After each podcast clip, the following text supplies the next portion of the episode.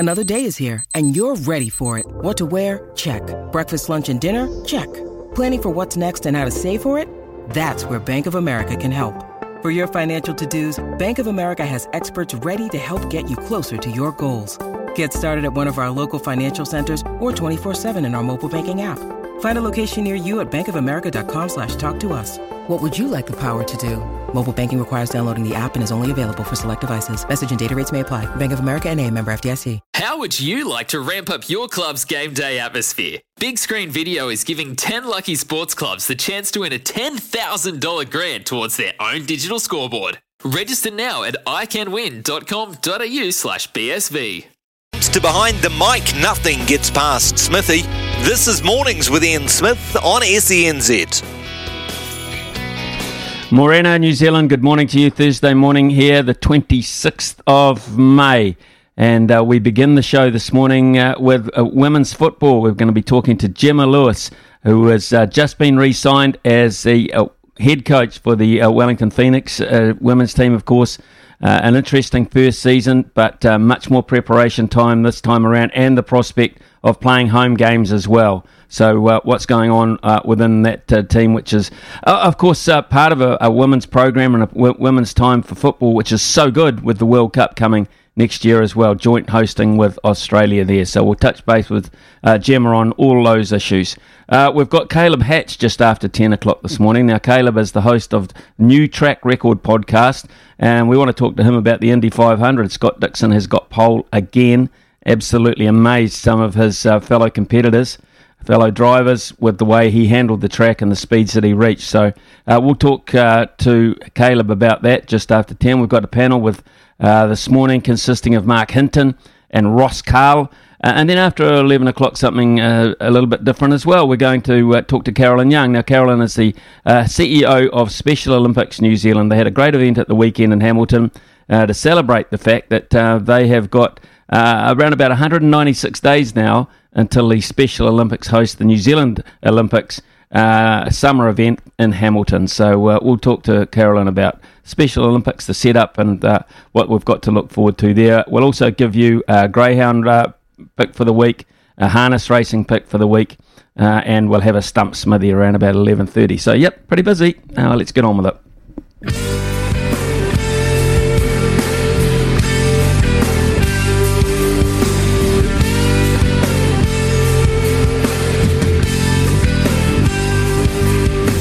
Women's football in this part of the world is heading for a yet another exciting time with the FIFA Women's World Cup held next year jointly between Australia and here, of course, but also the A-League women's competition is just going from strength to strength, it seems. Last season, we saw the inaugural campaign of the Wellington Women's Phoenix team, and they showed great promise. Signs for the future of the sport are really good, but the best news they had is that their coach, Gemma Lewis, head coach, is coming back for a second season, and I'm pleased to say we've got Gemma on the show this morning. Gemma, thank you very much for joining us. Was it an easy decision to come back?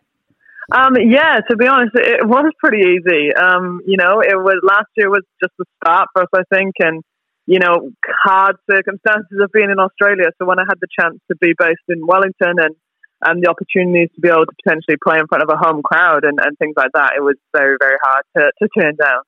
Such a tough season last year for a number of reasons, but the good news is this year, of course, you actually have a place to call home. Yeah, definitely. It's going to make a huge difference. The players are really excited about it. We're excited. It's going to be so nice to try and actually get in touch with the community and the fan base here and see the support that we had, because we were definitely quite disconnected from that in Australia. So being able to experience that will be a massive game changer for us. Now, you've got a home actually at the New Zealand campus of Innovation and Sport. Tell us a wee bit about that facility and what it offers you. It's got to be one of the world-leading facilities within high-performance sport, to be honest. Jamie and his team have done an incredible job researching what all the pro teams have, and, even some of the Premier League teams like Man United and things like that. Looking at all their facilities and then taking it and putting it in one environment in Wellington is amazing. So everything you need from a performance level to be better as an athlete is all on one site, and the players are going to be able to get to experience that. which is going to be absolutely massive for us when it comes to player recruitment as well, to say we've got one of the best facilities definitely in Australasia, if not in the world. So it's an amazing thing to have. You'll be playing your games at Sky Stadium, is that correct? Yes.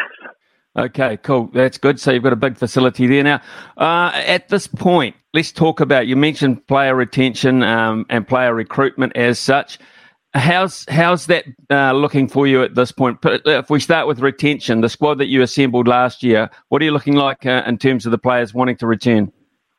Yeah, no, we're in a really good space, you know. We definitely want to build off what we did last season. You know, we had a young team, but I think, you know, they showed real potential, and I think they showed, like, real promise of development. So we definitely want to retain, like, a good core group of that team that we feel like can really go on and push this Wellington team forward. You know, they've started it. They've created the Phoenix identity and what we represent as the women's team. And we believe that a lot of them have the opportunity to move forward. So retention is looking really good for us. We've created, like, a really good environment where there is some, like, loyalty within the Phoenix team as well. Like, a lot of the players want to be playing for the Phoenix and really enjoyed the experience. So yeah, it's looking really good, but we definitely still need to add, like, that little bit of experience and some kind of a different caliber of player to the group to really help those young people move forward. When can you start that process? We're starting it. Getting me across the line was the first part, but we're definitely kind of full steam ahead now. Starting conversations and kind of looking over in Australia as well. That's going to be the tough one for us. We still have to sign 7 Australian players, and with us now being based in New Zealand, that's quite a difficult challenge. And with a new team, Western United, coming into the league, that's another team that are competing for Australian players as well. So that's going to be one of the biggest challenges that we have that other teams don't have on them, is that kind of minimum requirement to sign those 7 Australians. So that's something we definitely need to work on earlier. So it's one of our first priorities is retention of the key players that we're bringing forward, and then starting to look at those Australian players that we need to secure earlier. The other thing, I suppose, about attracting players from overseas is that you're such a new franchise as such, you know, and it was a tough year last year. Everyone thought it would be, and it proved to be the case. But how are you going to actually lure them to New Zealand? How do you go about that? I mean, I guess money is a bit of a factor in that, but what else can you sell them? Yeah, well, I definitely think the facilities at NZCIS come into that. You know, they're by far the best facilities in the A-League. No other team will be able to compete with what we have access to, and I think that's one of a big like carrot for us, so to speak, because those people that are wanting to kind of kick on and improve their professional career or play for their country, we've got a facility that's going to really enhance that and give you what you need to try and get you to your next level, I think. So that's a big one that we can really kind of sell, so to speak. But I also think what we've created with the Phoenix, you know, we were definitely underdogs. Nobody really expected much, but we played in an aggressive way. We pressed. We were brave when we were playing. We were creative. I think we kind of created a way of playing and a way we were perceived by the other teams in the A-League in a way that showed, like, promise and showed a team that somebody might want to be involved in. So I definitely think we can kind of attract some players in that regard, and even players that, you know, are very good caliber but might have not got the chance in other teams, because other teams have, like, such big names in their teams. You know, we have this team where it's like this opportunity of those players getting to really shine on a stage that they haven't been given the chance yet. So, Gemma, the season as such upcoming, has it been announced what the structure will be? Is it similar to this year in terms of length, etc.? We don't know yet. It's definitely going to be an expanded league. You know, Western United have come in. There's also talks of potentially another team coming in, but that hasn't been confirmed yet. So there's definitely going to be more rounds and an extension of last season, which is really good. But we don't actually know what that looks like yet and how many rounds will be included in the season. But we've been signalled that it will be an expanded league, which is great for the game and great for the players. So we're looking forward to seeing what that is. So last year you basically had 5 minutes to prepare. This year at least you've got 6 months. And so when I look at retention of players, I'm also looking at retention of your support staff, your technical staff. I suppose that's on the agenda too. Are they keen to be back? Yeah, definitely. You know, we're already in conversations. You know, we had a really good support staff, and it made the job so much easier, and it was a key part of what we created. So that's the same as the players. We want to bring those people forward, those people that are kind of keen to keep pushing forward with the Phoenix. We want to bring them into the fold as well. So, yeah, definitely the things that are on the agenda right now, and it's going to be a busy couple of weeks to try and make some key signings. Jimmy, you mentioned connecting with your community, building a fan base here at home. How are you going to go about doing that? Visibility is the main thing. You know, having the players here, you know, yes, we train and we work hard, but, you know, there's times where they can get out, they can go and visit clubs, they can be on the grass, they can go and see like young players that are excited about football. You know, we can show support to our sponsors. You know, we can be there at the stadiums and go and visit, see people at the end of games and sign some shirts and take some pictures. You know, we haven't got the experience to be able to do that. So I think being able to, like, that's important to the players. You know, they want to give back to the support that they had last year, which was really hard in the circumstances. But the country got behind us and the media supported us, and we felt that, but we were disconnected from it. So now it's the case of, well, we want to get amongst it now. We want to show that we appreciate the support, and we want to give back and really inspire that next generation that are coming through, and make the Phoenix and Wellington home for the women's team. It's getting back to this factor about having to sign 7 Australian players. I mean, you just simply have to have them. That no matter the quality of the player, you must simply have 7 of them. Is that the absolute written and concrete rule? Is it? Yeah, it is, and that's what makes it extremely tough because, like you know, right now the better players will be able to play in Australia really easily, and as much as it's a professional league, a lot of these players still have jobs or study. So the ability to be able to leave Australia is limited. And we're all kind of competing for the same pool of players. So it does become very difficult because regardless, like you said, of the quality of what we can sign, we need to sign 7 Australians. And that's going to be one of the big keys for us this year. If we can do a really good job and get that right, then it's really going to strengthen our team. But it is something that is a cause of concern for us because of the fact that, we're a team in New Zealand. It's hard to ask players to up and leave for kind of 5-6 months and potentially leave their jobs and things like that when we're kind of, the league is professional, but it's not a full-year contract. So that's a hard justification for us at the moment. Okay, so you bring up an interesting thing there for me. Just how professional is it? I mean, your girls that are playing at the moment, you know, they've obviously got other aspects to their life as well. Just how professional is it compared to, say, the men's side of the A-League? So the men's side of the A-League, if they sign a contract, it's their job. You know, they don't have to pick up something else. They can do it full-time. They can dedicate their whole lives to it, and that is their job for the whole year. But in the women's game, that's not the case. So it wouldn't be enough to live off.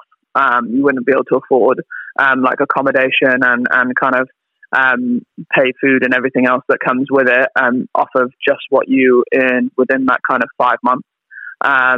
It's definitely getting better, but there's still a big gap between the men's and the women's game. I think expansion and like the fact that we're getting more teams and more rounds in will help that, because if it can go to a full season, you know, if it can get to 8-9 months of a season or somewhere around there, you're starting to look at maybe it would be a salary that somebody could live off. But right now we're not there, and that does present a challenge. But I definitely think, like, the FA and things, it looks like it's and the APL are looking like it's trying to get there.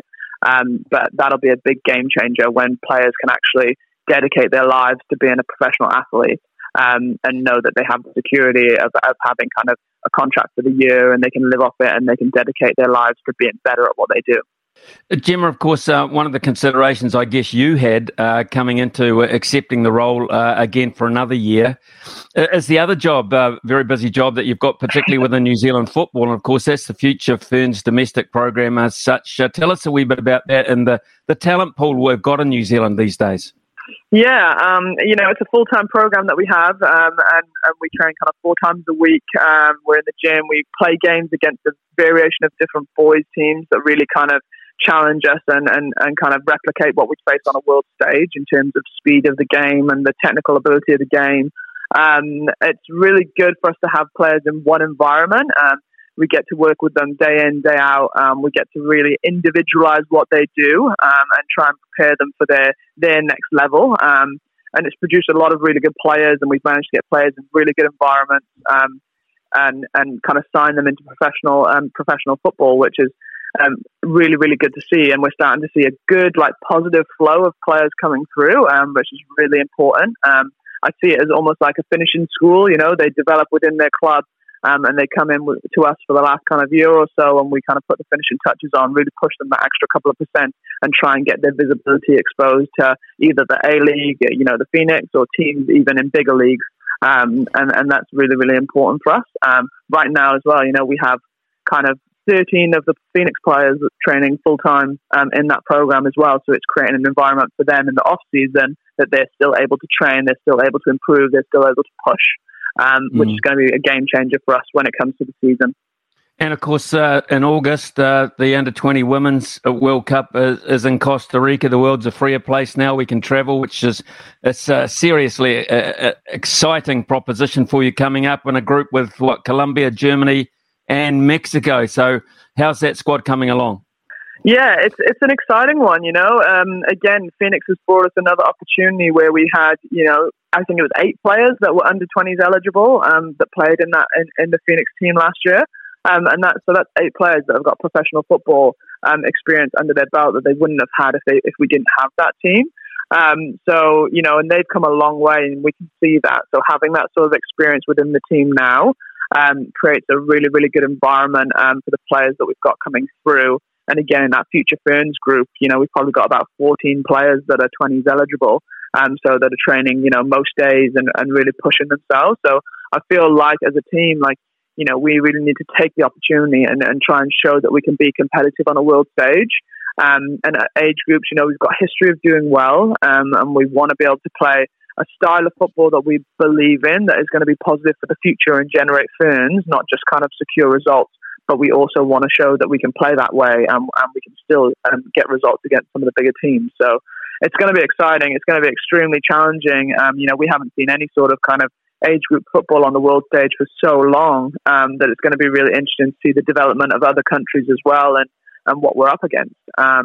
But it's going to be definitely a great experience for the players and a real game changer because it's a platform to really expose yourself and show what you can do on a world stage. You know, there's big teams, big leagues that are looking at that kind of under-20s World Cup because that's where you see your next crop of potential players coming through, and it can be a really good opportunity for players to get some exposure.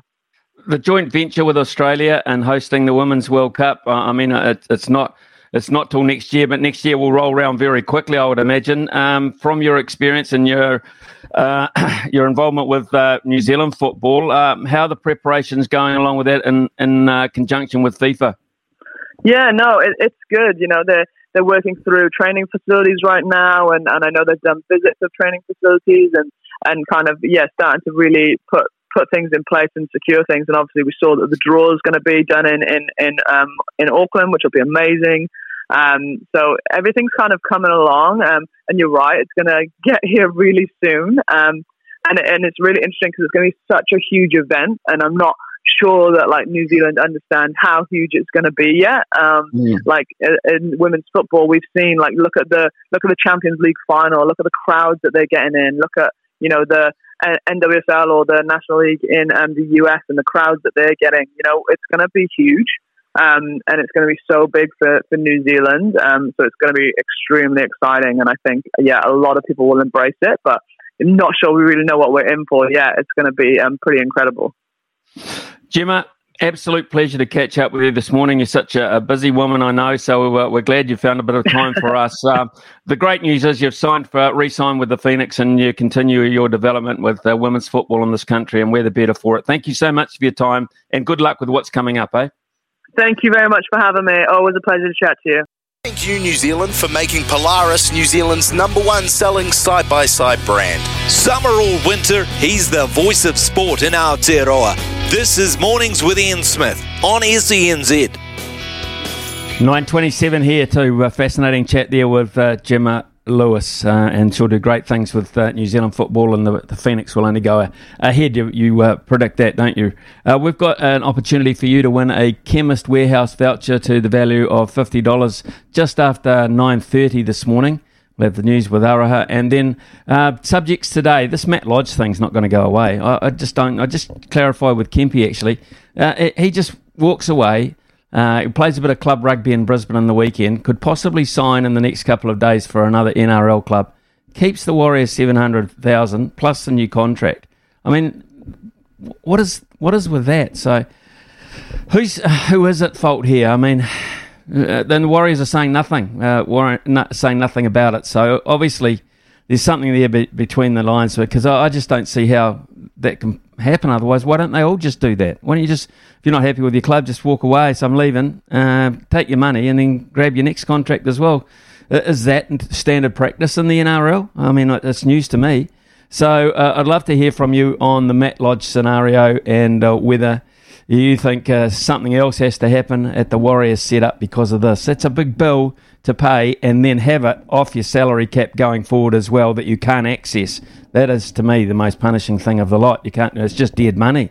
It's dead money, not dead to Matt Lodge, that's for sure. The other one of interest, I read an article yesterday where Sir John Kirwan said, Roger Tuivasa-Sheck should be straight in the All Blacks right now, straight into the All Blacks squad right now, and should play in the tests against Ireland. Interesting. What do you think? Does he deserve to be on form, on what you've seen, or is it all about promise? Love to hear from you on that. You can text us 2 on 8833, but preferably I'd love to hear your calls, 0800 150 811. We can have a good old chinwag about that. Your opinion on RTS. Has he made the ground necessary in the early stages of his rugby career? Bearing in mind, of course, he has played before, but has he made those steps big enough to secure a place in the All Blacks right from the outset? Love to hear from you on that. I'm sure that's an opinion that is being talked about around a lot of rugby circles. Also, of course, don't forget, after 10 o'clock this morning, we'll be talking about the Indianapolis 500, one of the great races, the greatest spectacle in racing, they call it. The 106th running of it is this Monday morning, New Zealand time. And who's on pole? Our boy, Scott Dixon, is on pole. So we'll be talking a lot about that to Caleb Hatch, who has got a very successful podcast on that subject. So we will take a short break here now with Araha, with an update, and then come back to your calls. Smithy, brought to you by Chemist Warehouse. Great savings every day. Call now for a chance to win today's $50 Chemist Warehouse voucher. 0800 150 811. 9:32 here on SENZ. Yes, that's the cue to call, 0800 150 811. And Nick from Dunedin has called through. Nick, what is on your mind? Is it a Matt Lodge story, or is it something to do with Roger Tuivasa-Sheck? Oh, well, Lodge is a bit of a... I mean, you wonder how they got into that situation where you can sign a contract, like you said, and then he gets to walk away with 700,000, you know. It's laughable. Now that's going to hamper them through to the, you know, the next season with that money. So, yeah, it's not good. It's just piss poor. But I think Tuivasa-Sheck, yeah, definitely. Get him in there. What have you seen that puts him ahead of the incumbents? Well, who's the incumbents? What, Tupaea? Well, there's Tupaea, there's David Havili, there's Goodhue returning, there's Ioane in the centres, Rieko Ioane in the centres as well. You know, there is a number of candidates there at this present point in time. What have you seen that puts him alongside those guys in the half dozen games that he's played? I just think it's all there. I mean, from what you can see, he is all class, and he's playing good rugby at the moment. I mean, it's been a wee bit slow, he had that injury, but I think any rugby brain can see he's got the skills and he's only going to get better. I mean, Jordie Barrett's not a 12 to start with, so he's out of the equation. Havili's going to be in the mix. I don't know, he's got some big decisions. These selectors have got some big decisions coming up, and it's got to be right. Well, they have got a lot of decisions. Yeah, I agree. I mean, personally, who's your fullback? Who's your starting fullback? Oh, it has to be Will Jordan, doesn't it? He's one of the best rugby players on the planet at the moment. I personally, I just think he has to play, doesn't he? 100% all day. So then where does that put Jordie Barrett? You know, is Jordie Barrett on the wing? I mean, Jordie Barrett's not really a winger. Well, maybe he is now because Caleb Clarkson, you know, so... Yeah, I don't know. I just hope the decisions get made right. You know, you can see them putting Barrett at the back and Jordan on the wing. It's just... Yeah, I don't know. You know, you've got 5 coaches in the setup now. I mean, so... You sort of wonder what Foster's doing. Is he just overseeing everything? Seems a lot of coaches. Well, JK made a really interesting statement when he said you can see Joe Smith sitting over the top and he'll have a lot of input. Now, of course, Joe Smith's going to be involved with the All Blacks. He's certainly a hands-on consultant with the Blues. You see him very much involved there. I would say that Ian Foster and co will take Joe Smith's guidance on just where Roger Tuivasa-Sheck is at. Would you think that's a possibility? Oh, definitely. I think Joe Smith's going to have a lot to say in this next setup, and it's a very good sign for the All Blacks going ahead. I mean, after last year, we were in big trouble. And when we all could see that, things weren't working right. So, it'll be a good series coming up. Looking forward to it. Nick, can the Highlanders go to Eden Park and upset the Blues? Say again, sorry. Can your Highlanders go to Eden Park and upset the Blues? Oh... Yeah, it'd have to be, yeah. Probably not. But you can't say that, you know, on their day, they can, yeah.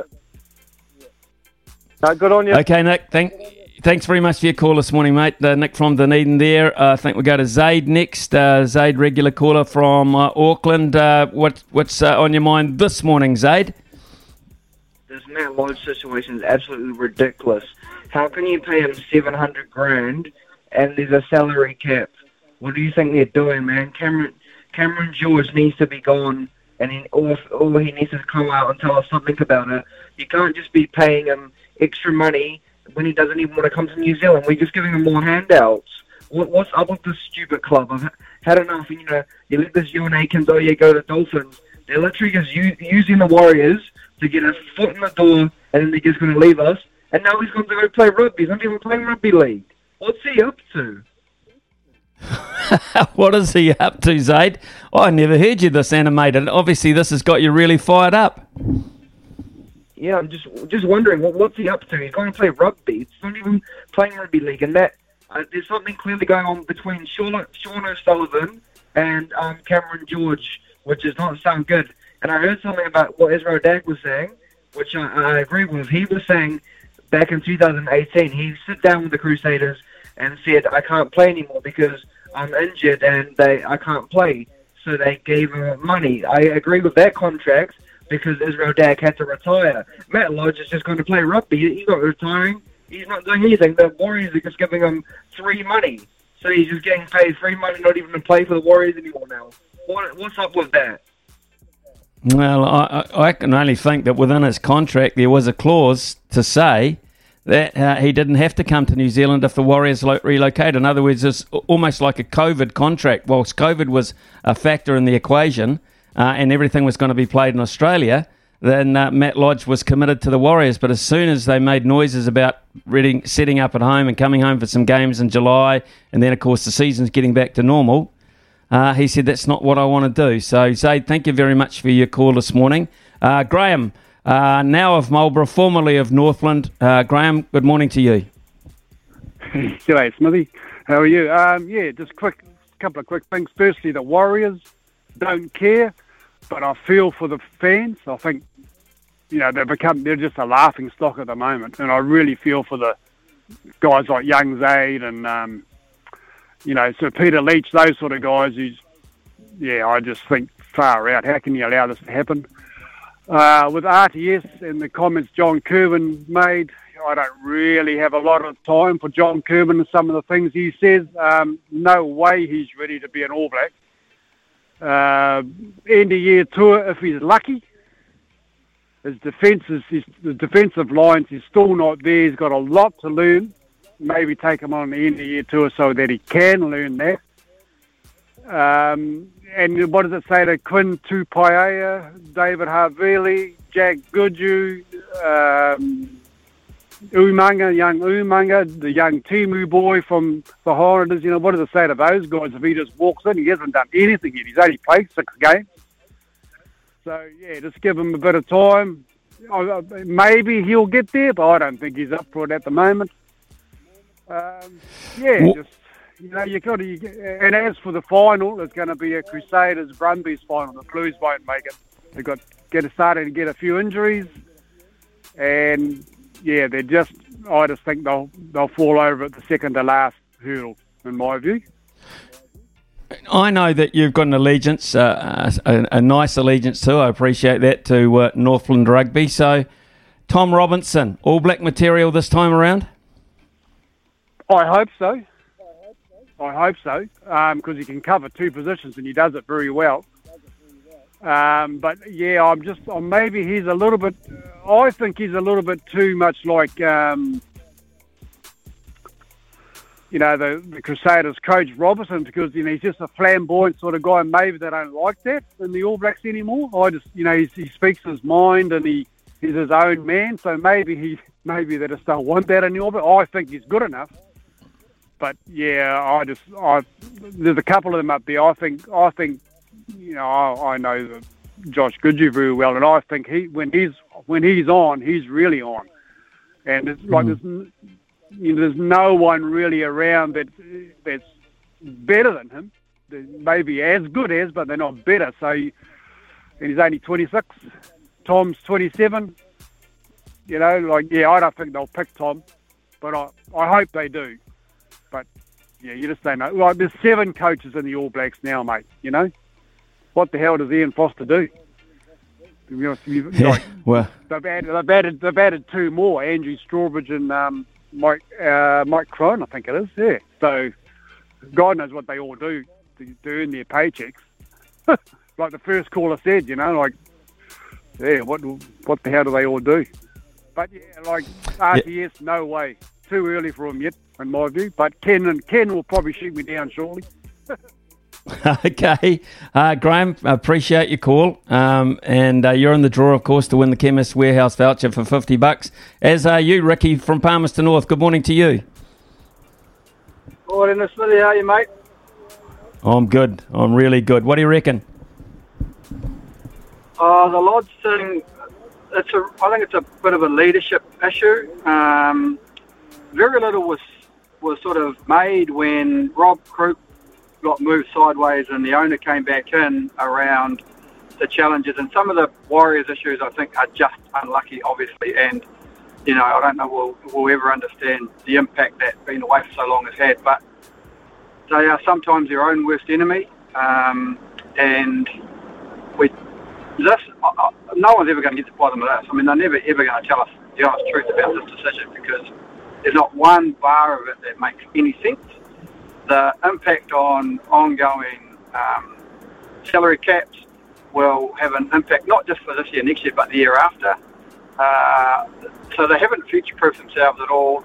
They've clearly dug themselves a hole in which they had to pay to get out of it. I can't imagine they wanted to pay it, but somehow it's bit them in the bum. And we've got these hardcore, die-hard, loyal players who come out of injury and put their body back on the line.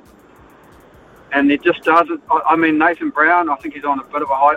I like what he's saying more of late. I like the fact he's happy to give the boys a bit of accountability. But they are, unfortunately, they are under the pump at every level.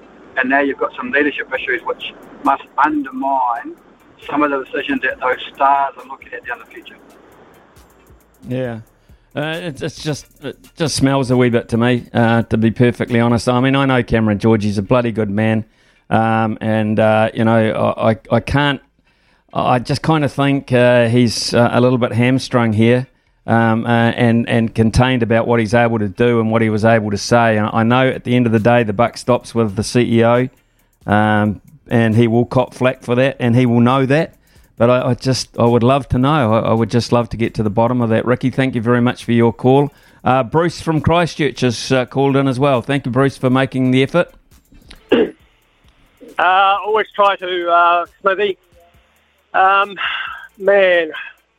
I shake and bang my head against the wall.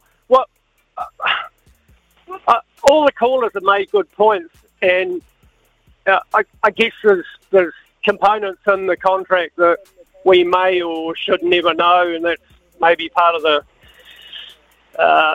the situation. I'm not quite sure if you can blame it on COVID. Maybe that was part of the deal, that the conditions in there that he was able, he didn't want to play wherever he wanted. But what the hell do the other players in the team think of it? It's just such a bizarre position. Because if I was in there, I'd been, you sort of think, oh, I'm not really happy here and I'd rather go and do something else. I'll see what I can get out of it or whatever. It's just very sad and frustrating. I'll move on, mate, to the Roger Tuivasa-Sheck. I sort of compare it, his signing when he came over here and converted to Sonny Bill Williams. But the one difference, Sonny Bill Williams was a bit more of a beast, and he had a point of difference with that absolute strength and that offload. And he made a difference when he was brought into the All Black position and into their planning. I'm not sure Roger Tuivasa-Sheck has quite got that yet, and he's not going to have the space to jink and dive in international rugby. It's sort of different. We've got more instinctive rugby players that are playing now right through the country, and I believe they probably deserve the chance ahead of them. I hear what John Kirwan's thoughts are, and I think that's partly some passion towards the Auckland side of it. So involve him certainly. He played years ago in New Zealand schoolboys, and he's obviously got, he's got skill and stuff. So later on in the year, I feel, and maybe keep the powder dry till nearer the World Cup if you want to plan and have a point of difference with him. Totally agree, Bruce. Absolutely, totally agree with that. To me personally, I don't think he has, at this stage, plays himself into an automatic position with the All Blacks. Thanks so much for your calls this morning. Fantastic, absolutely fantastic input into the show. It is 9:47 here on SENZ. We'll be back very shortly, and we'll announce the winner of that $50 voucher from the Chemist Warehouse too. By side brand. Summer or winter, he's the voice of sport in Aotearoa. This is Mornings with Ian Smith on SENZ. It's Harness Racing New Zealand Pacing for Purpose Season 2. Yes, and our Women's Refuge, of course, is our charity that we're picking these harness racing horses for each week. So racing at Auckland on Friday. This is our one for this week. Okay, so Alexandra Park, race for number 5, Super Duper Luca. Super Duper Luca. Good luck calling that if you're up there. I think Aaron White's calling them up there. So, yeah. Get your head around that one if it's a close finish. Not an easy field, they say, but recent form has been encouraging and it might be paying okay money. So we need that. We've got to add to our current total of $395 to give to Women's Refuge. We will also have a greyhound before the show concludes today as well as part of our normal Thursday process here. A lot of text coming in about RTS in particular, but I just the Matt Lodge thing, I was interested to read in the article where he went along and they said, we've got a reserve grade game tonight. He said, yep, I'd love to play him that. That's fine. This is the rugby team that he's playing for, Norths. Paid his sub on the spot, bought his socks and his shorts as well, so he could take part in the game, and laced up his boots and got stuck in straight away. Just imagine $700,000 when they looked at those other guys in the team who had to pay a sub, thinking this guy at number 8. $700,000 to play club rugby with us. How cool. 9:53 here on SENZ. Polaris, New Zealand's number 1 selling side-by-side brand. Summer or winter, he's the voice of sport in Aotearoa. This is Mornings with Ian Smith on SENZ. And coming up to 10 o'clock, just to tell you about the multi from yesterday, Taylor Fritz was beaten by BZ Morales, so we lost that one. But BJ Morales is part of our multi this morning. I figure that John Isner, the big serving American, John Isner will beat him at $1.45 in the French Open. Boston Celtics to beat the Miami Heat today at $1.67. And tonight, Rugby League, NRL, the Storm, minus an 11.5 points. Minus 11.5 points after the serve they would have got from Bellamy during the week. They would up and beat Manly convincingly tonight at $1.90. Multi value today, $4.60. Motor racing coming up, the Indy 500.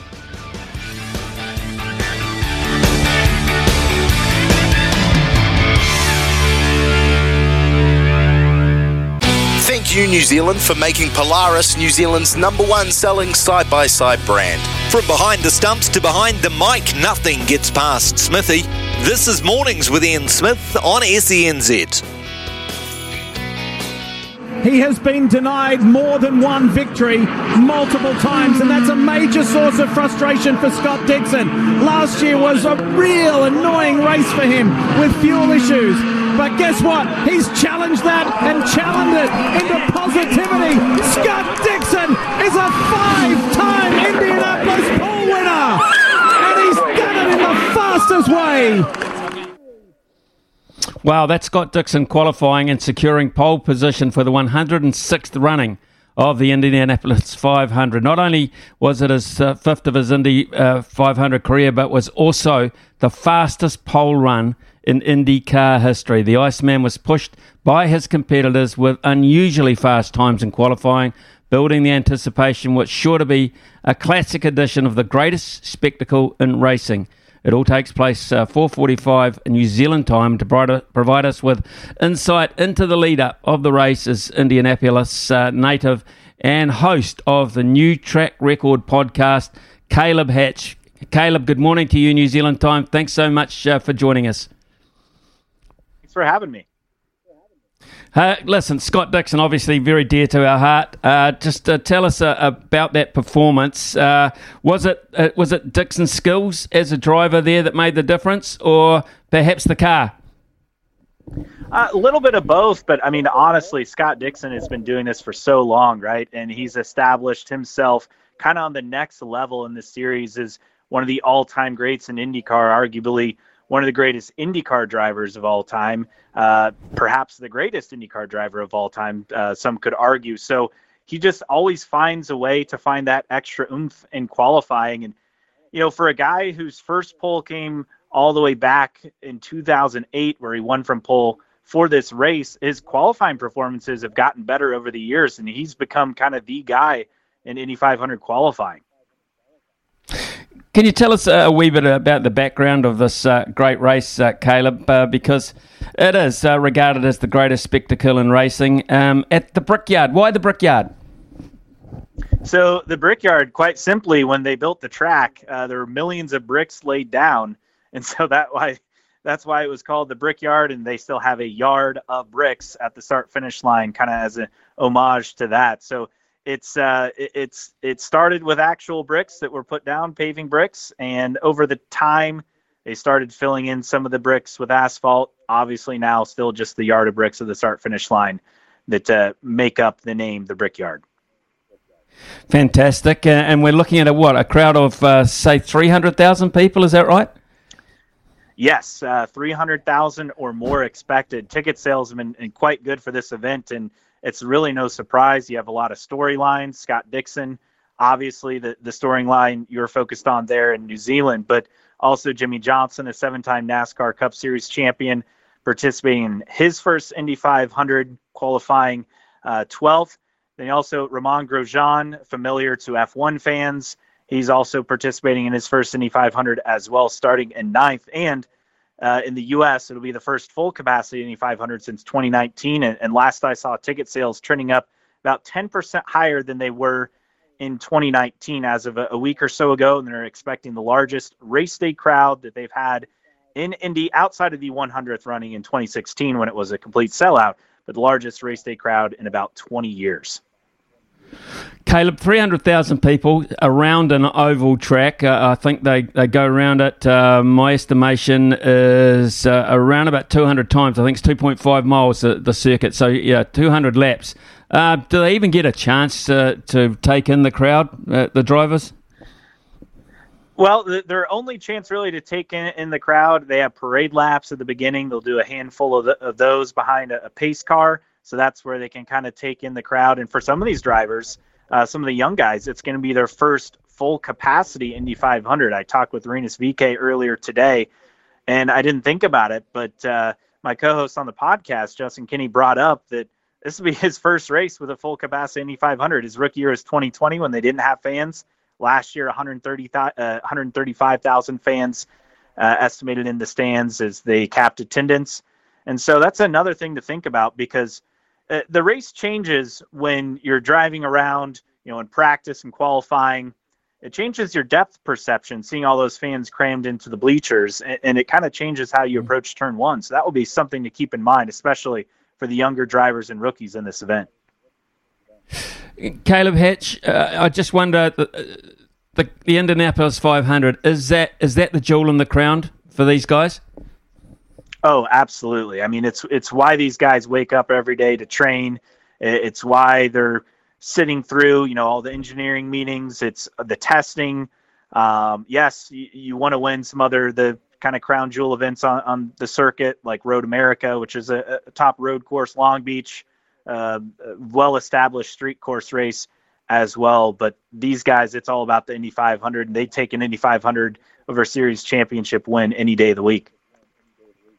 Okay, let's look at the other contenders. Of course, Scott Dixon has pole, but Chip Ganassi, it looks as if they're going to play quite a strong hand in the event.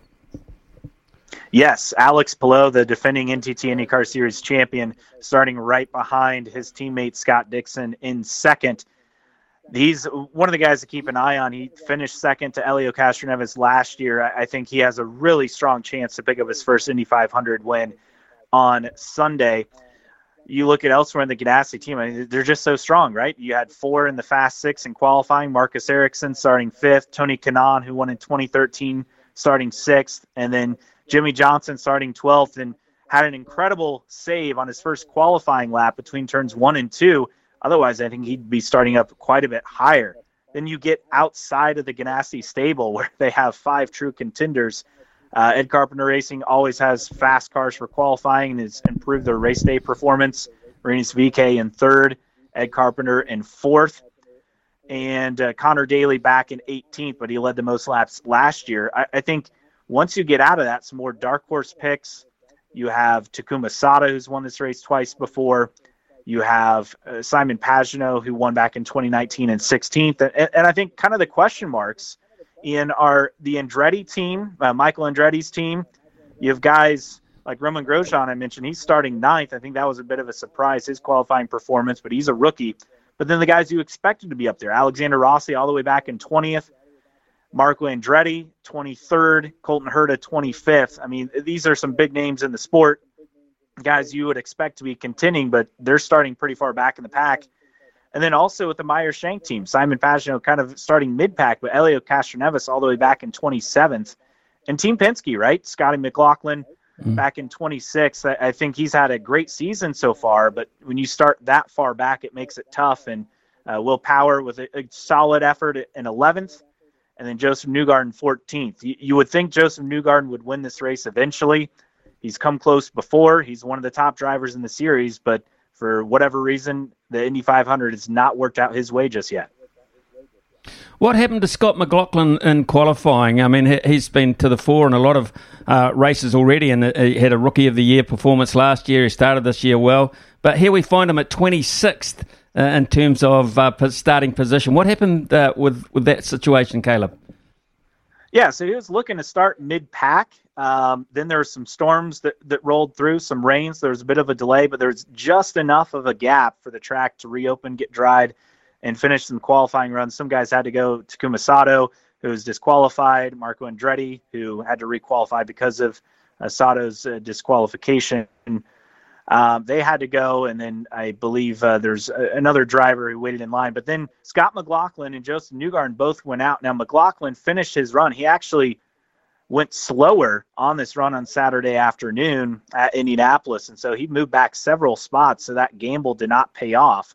Joseph Newgarden kind of lucked out as there was lightning spotted in the area, so he was on the warm-up lane, hadn't quite taken his qualification run, so he's still locked in at 14th. But for Penske overall, I think it's just a big surprise. This is a couple years in a row now that they've struggled in qualifying. And while, yes, Penske wants to win the Indy 500, but qualifying is probably priority number two for that organization. So to see them not have fast cars a couple years in a row is a big surprise. However, on race day and their race cars, I expect the Penske cars like McLaughlin, Newgarden, to be moving up in the field and catching up to their teammate Will Power. From a manufacturer's standpoint, Caleb, does this race determine whether a year has been successful or not? Yeah, quite often it does. Honda and Chevy are so close in this series, and it's hard to know what to expect going into the Indy 500 every year. What team will have the qualifying speed?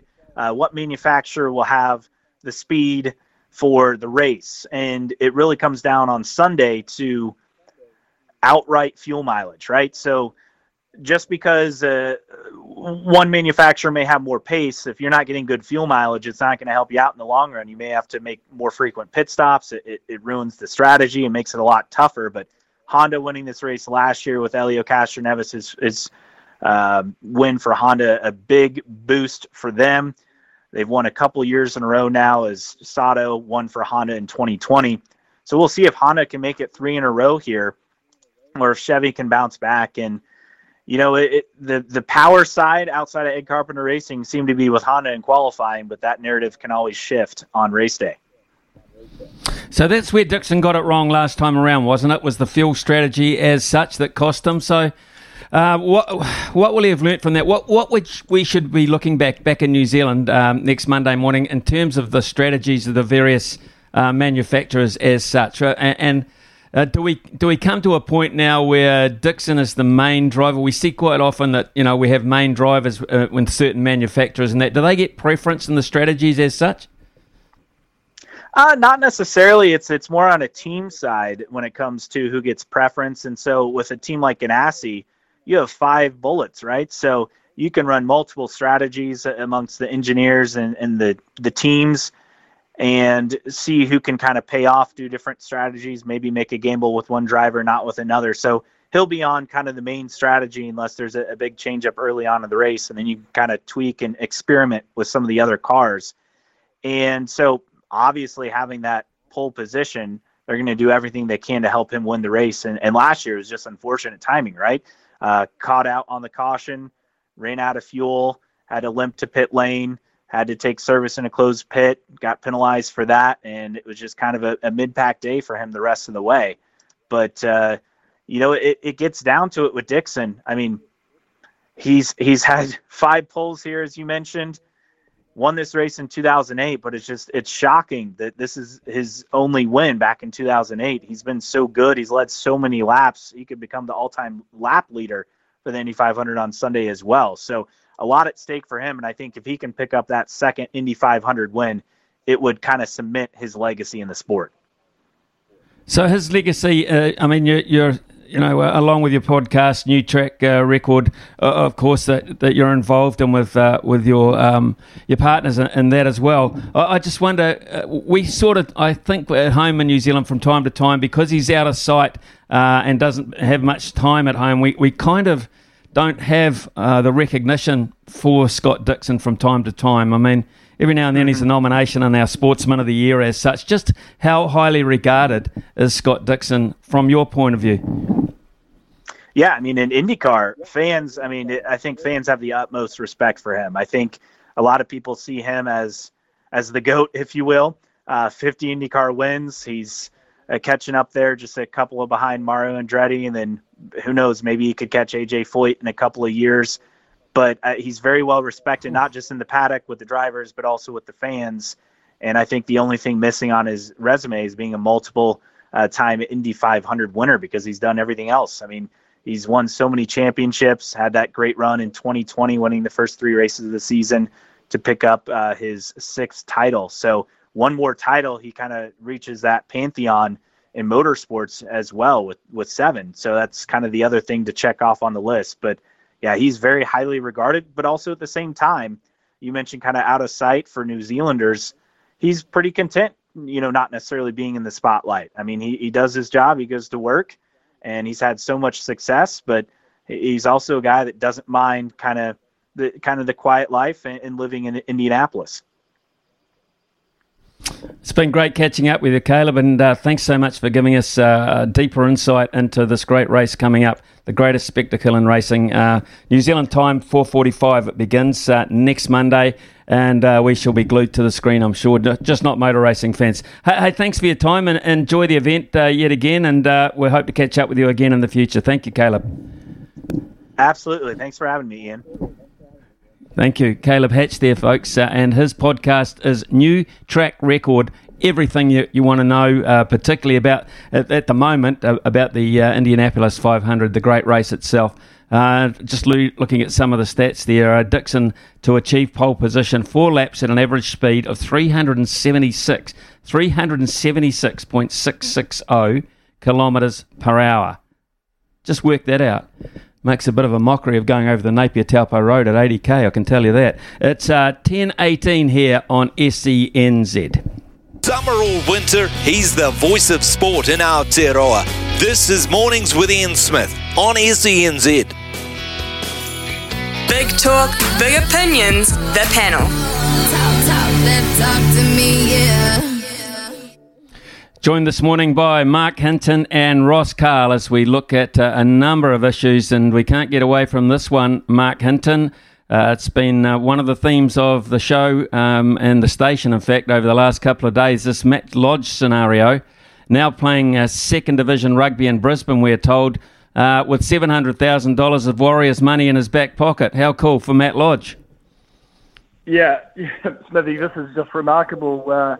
And seems to me and to you and to, I guess, a lot of people in New Zealand and in Australia that this is just another example of the club dropping the ball. Look, we may not know all the details of this arrangement, shall we say, that the club has with Lodge, and I understand the Warriors CEO, Cameron George, who's normally pretty upfront about things, is sort of hiding behind confidentiality arrangements here, so whether we know the full story, but what we do know is the Warriors have paid him out $700,000 for him to go play suburban rugby in Brisbane, and it just seems extraordinary. Basically, he's going to be a hit on their salary cap for the next season and this rest of the season and next season. For what? The mind boggles. The mind boggles for a club that hasn't got a lot right in 2022 and doesn't seem to have this one right. Why would you release the guy, for reasons, I guess, that are personal to him? His family didn't want to move to Auckland. Why would you release him but still pay him out? It doesn't make sense, and I'm not sure we've heard a viable explanation. No, I agree, Ross Carl. I wouldn't mind having his agent. If I needed an agent, I wouldn't mind having his, because it doesn't seem that when he signed this, there was too many upsides from the Warriors' point of view. I mean, I look at something like that and I'd say at some point he will re-sign with someone, Ross, and he'll actually be paid by the Warriors to beat the Warriors at that exorbitant amount of money. Well, and that was the amazing thing when they first signed him, because Brisbane were paying the first $1 million of the contract. So they seem to be getting that deal, and then suddenly this information breaks this week and it's a completely different kind of deal, and it's really hard to kind of get your head around how this works, especially when he's been with the club for less than a year. But I suppose for me, Smithy, they say that, the best indicator of future behaviour is past behaviour, so if you sign a person like that, don't expect to rely on him. Yeah, I think that's a pretty good point. He had a checkered background, of course, and this just adds to it as well. But he is laughing. He's laughing his way to the bank. I mean, Ross, in business terms, if you look at business terms, at the very least, when you have a contract and you have to pay a guy out over a period of time who can't work for you anymore as such, there's something like a restraint of trade or something in there, but it doesn't. Maybe there is one, and that's why he's playing a bit of second division rugby in Brisbane, but you'd hope at least there's a restraint of trade. Well, his rugby coach, I read, basically said, well, we don't expect him to have him next week. He might be signed to a new NRL contract. So if that's anything to go by, maybe not. Okay, right, let's get to some rugby. Mark Hinton, it baffles me, that absolutely. I like Cameron George. I know Cameron George. I just hope at some stage we'll get to the bottom of this so we can get some clarification. An opinion from Sir John Kirwan yesterday, Mark Hinton, to the effect that he thinks Roger Tuivasa-Sheck has done enough and should be in the All Blacks from the get-go. How are you feeling about this? I would agree with JK on this one. I don't always agree with some of his views, but I think he's got this one right. I think he will be in there, but he may not be the starting 12. I get a feeling that the All Blacks will look at Roger Tuivasa-Sheck as a project in 2022 and basically continue to fast-track his development. Look, I spoke to him this week, Smithy, for a feature that will run in our National Sunday papers at the weekend. It's just remarkable, this guy's attention to detail, his commitment, his drive. For a guy that's done what he's done across in the other code, he really is putting everything into this rugby thing and leaving no stone unturned, and really does have the blinkers on. He's not even thinking about the All Blacks as far as he's concerned, because he just has so much sort of on a weekly basis to think about around rugby, because the game doesn't come naturally to him yet. Look, for a guy who the game doesn't come naturally to, he's starting to play very, very well, isn't he? You have to think there's so much upside in him that the All Blacks will carry him. I have him about... I have him 2 or 3 on my depth chart, Smithy, at 12. I think Quinn Tupaea is probably the form 12 in the New Zealand game at the moment. I think Jack Goodhue is probably the premier 12 in the New Zealand game when he gets back into full flight. We know he's coming back from a long-term injury. Of course, there's the Jordie Barrett factor. Are they tempted to push him there and allow Will Jordan to play in his best position? And look, I have David Havili down around 4 or 5. I just don't think he's kicked on from last year. His form was pretty average on the end of year, the back half of the end of year tour scenario. And so I have him sort of maybe on the outside looking in, although I do know their loyalty to incumbents. So it's a very interesting position, but I think they have to find room for Roger Tuivasa-Sheck, Smithy. His upside is that much. Yeah, I tend to agree that they will. I'm not 100% sure that he's shown me enough, just personally. But, Ross, what about you? Well, I'd be happy for him to start for the All Blacks. Probably my mind has changed slightly over the last couple of weeks because of the form of Tupaea and the power running he has, his ability to break tackles and get over the game line. I think that word is the key thing for the All Blacks. At 2019 in the semi-final, they struggled because they didn't have a person to get over the game line. You know, Jack Goodhue and Anton Brown aren't known as guys who smash and bash and get through those holes and get over. They're more touch players. They're more about finding holes, moving laterally, running good lines outside of people, which is why I think that Jack Goodhue's maybe more of a centre than he is a second five. He's a big body, but he doesn't necessarily use it in that way. So for me, it comes down to Tupaea and Roger Tuivasa-Sheck, because I think if you certainly look to fullback, it's hard to ignore Jordie Barrett as fullback. So, yeah, I would put Roger Tuivasa-Sheck there. He offers a slightly different kind of thing at the game line where it's a little bit of late foot movement and those kind of things. Probably needs to add a kicking game in there, at least the ability. But having been a first receiver in league, we've seen that his distribution skills are good. His defence is getting there. We saw how fast he is when he ran down Nick White on the weekend over 60 metres. I think that cohesion is really important. Beauden Barrett is the best 10 in the country. Rieko Ioane, for me, is the best 13 in the country. So a person who plays between them, like RTS, for me, should get a shot this year. And they need to settle this year. We've just been chopping and changing for years in the midfield. If they want to win the World Cup next year, they need to have a balanced midfield that's been there and knows each other. And I think that they've got to give him a shot this year. Otherwise, there's really no point in then giving him the shot next year. I totally agree. If it is to be, it should be as soon as possible for time under their strategies, not just the Blues' strategies, although there is an element in common there, and that, of course, is Joe Smith. Right, it's 10:31 here on SENZ. We're going to take a very short break for the news. When we come back, we'll have Ross Carl and Mark Hinton with some more issues. Big talk, big opinions, the panel. Talk to me, yeah. 10:34 here on SENZ, and we're smack bang in the middle of the panel with Ross Carl and Mark Hinton. And Mark, I see Brodie Retallick set to return to the fold for the Chiefs in Lautoka at the weekend. That'll be a nice little warm comeback for him. But also alongside each other in the Crusaders starting lineup, Scott Barrett and of course, Sam Whitelock. So the old boys might be just getting a little bit nervous. A month to go in Super Rugby before we get set for international rugby. What do you reckon about the locking situation? Yeah, look, it's interesting. Lock almost encapsulates the challenges, I guess, or the dilemma facing All Blacks coach Ian Foster. Ross talked about it. There's really only a year and a half to go to the Rugby World Cup. There is no time for kind of mucking around. There's no time for experimentation now, Smithy. Foster has to settle on his group for the World Cup now and start playing them together and start giving them, time to build that form and momentum and to turn things around from what we saw at the end of last year.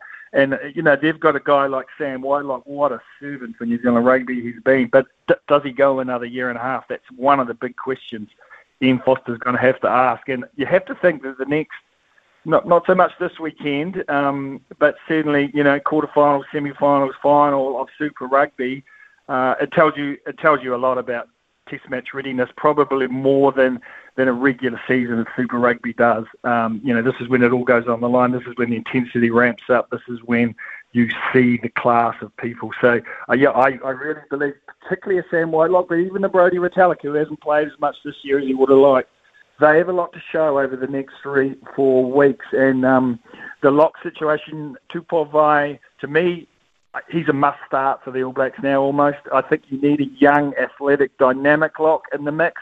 So who do you start him with? Well, Brodie Retallick gets to show on Saturday against the Drua that for the first time, I guess, in a while, that it should be him. And you would think it would be him. Then you've got Sam, of course, Scott Barrett also hovering, a very good footballer. So some decisions to make, Smithy, and I think the next 3-4 weeks might shape those. Who starts against the Irish? Who comes off the bench? And who gets the chance, basically, to show that the All Black forwards aren't the cream puffs they were at the end of last year.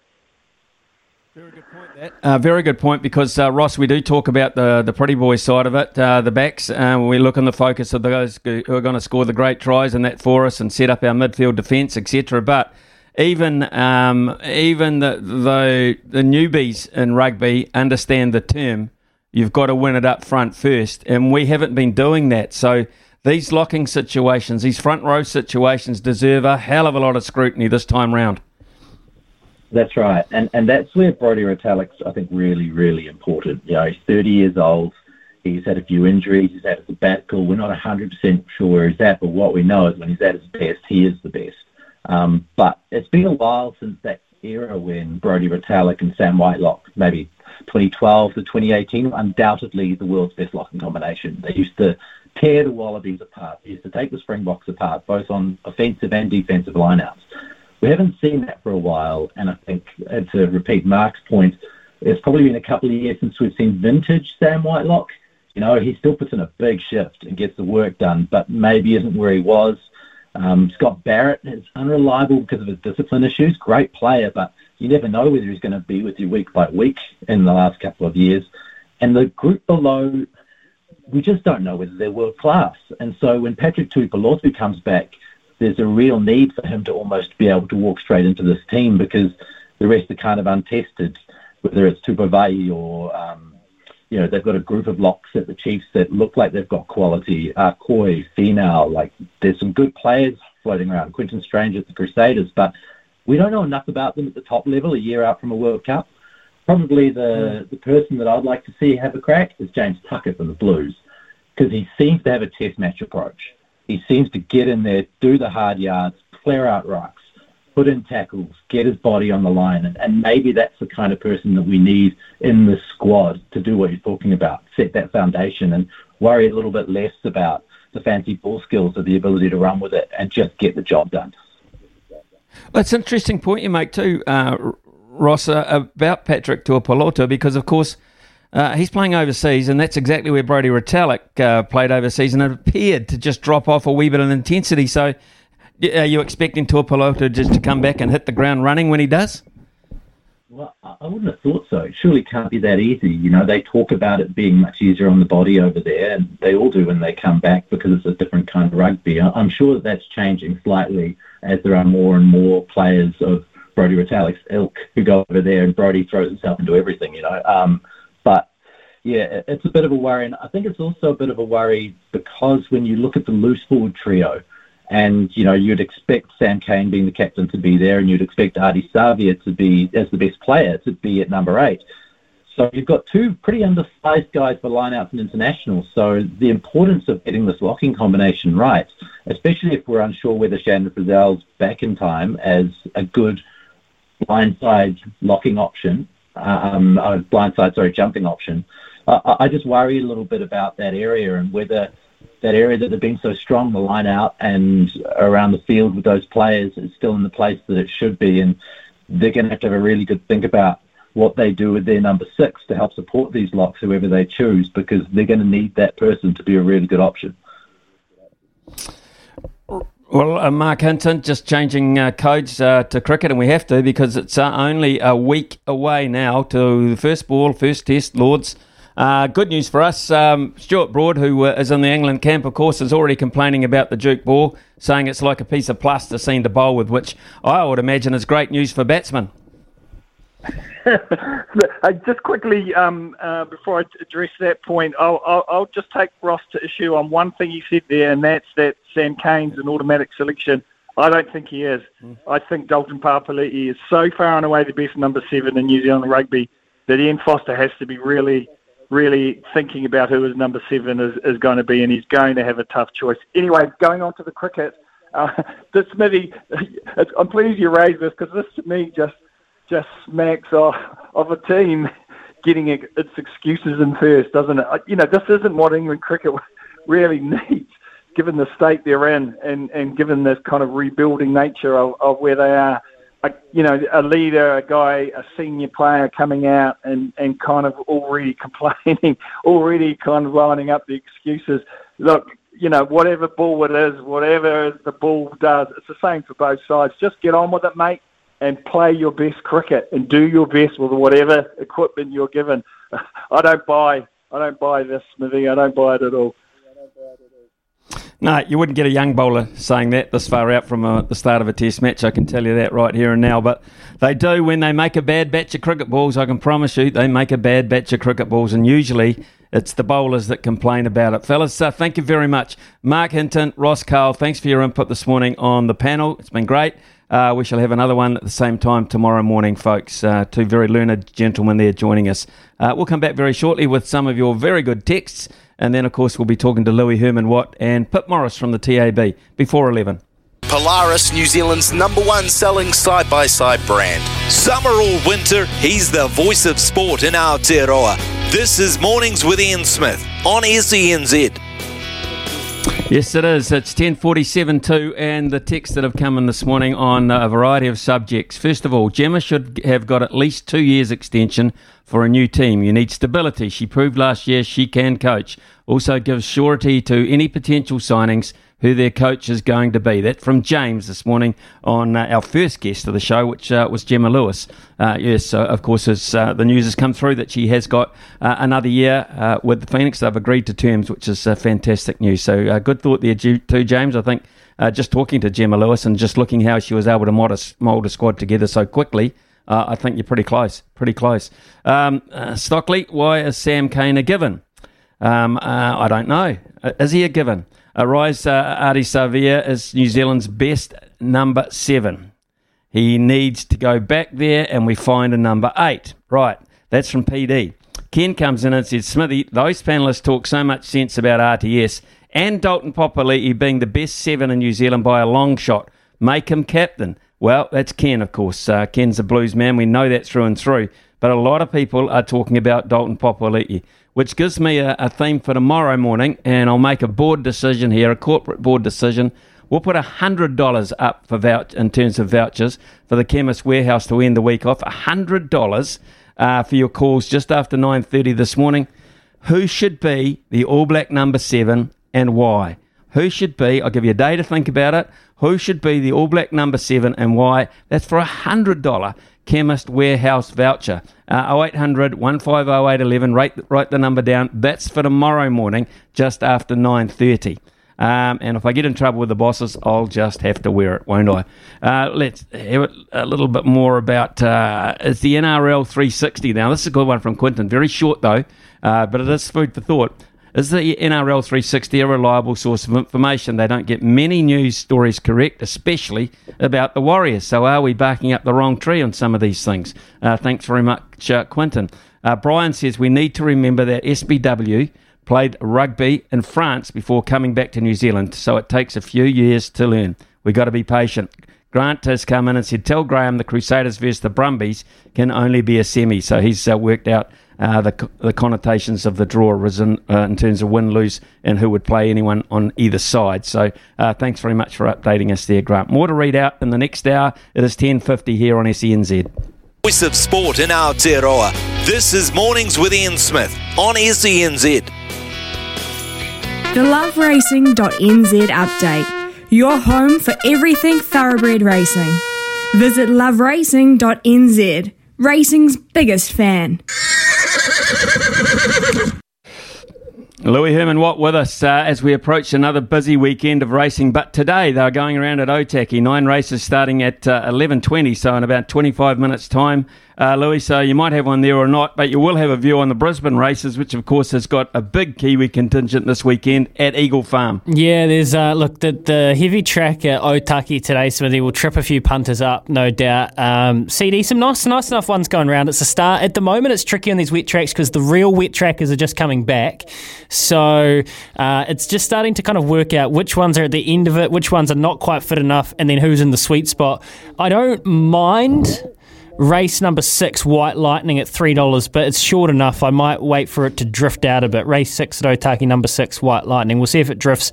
Race 4, Queen of Spades, was the other one I was watching. Smithy, you're right. This weekend, the Queensland Derby. Am I insane to think that we're not a trifecta chance here? Pinarello, Tutakaka, Dark Destroyer? Well, Pinarello's drawn really wide, hasn't it? That's Lee Thinnes' mount, of course, for the Lindsay. So what are we thinking around Pinarello in the draw? Pretty good text here, actually, we didn't get to on breakfast, but I was going to save up for tomorrow morning. It says, would you have thought that Pinarello would be getting back from anyway, no matter the draw, so is 20 even a handicap? Well, look, it's wide enough. I think Pinarello's best when it's ridden not cold, but off the pace. And I think it's fine, Smithy. That day, the track will be chopping up. That time of day, the track will be chopping up. I reckon Leith will be able to get it into a rhythm, and it'll be one sustained run from probably about the 700, and he'll be trying to loop them. And if it lets down like it has done previously, there's no reason. It just depends on the pace and the tempo, where the Dark Destroyer up the top can set it up enough that it's a true staying contest. But Tutakaka is the other one. Like, Tony Pike's no mug. And this is another beautifully bred Tavistock, of course, out of Malika Bell, so a half to Melody Bell. Yeah, the Kiwis in the Queensland Derby, red hot chances, mate. Babylon Berlin, was that just a blip on the radar last time out? Yeah, I would have said so, but again, the wide draw at that time of the day, I don't know. If these sprinters just get off and they fly away and she just can't catch them, she's a good mare, so she is due a winning term, but she's long odds, and I'd be going on the place, not the win. Okay, Louis Herman-Watt there. Thank you very much, mate. Have a good afternoon on the punt. Pip Morris is with us from the TAB, and a busy day of greyhounds. It's 2 meetings, Cambridge beginning just after midday, Addington a little later in the afternoon around 4:18. Pip, good morning to you. So, yeah, plenty to think about with the dogs today. Good morning, Smithy. Certainly is really nice fields at both meetings as well. Of course, Addington high grade, looking forward to the first forwards out of that meeting. And for the sports side of things, Smithy, we've got a couple of good promotions. The tennis bonus back. You can place a pre-match head-to-head bet on any French Open 2022 singles match. And if your player loses in the deciding set, we'll refund your bet up to $50 as a bonus bet. And last night there was a $2,000 bet on Nadal to win the French Open at $4.33. Smithy, so someone keen on him.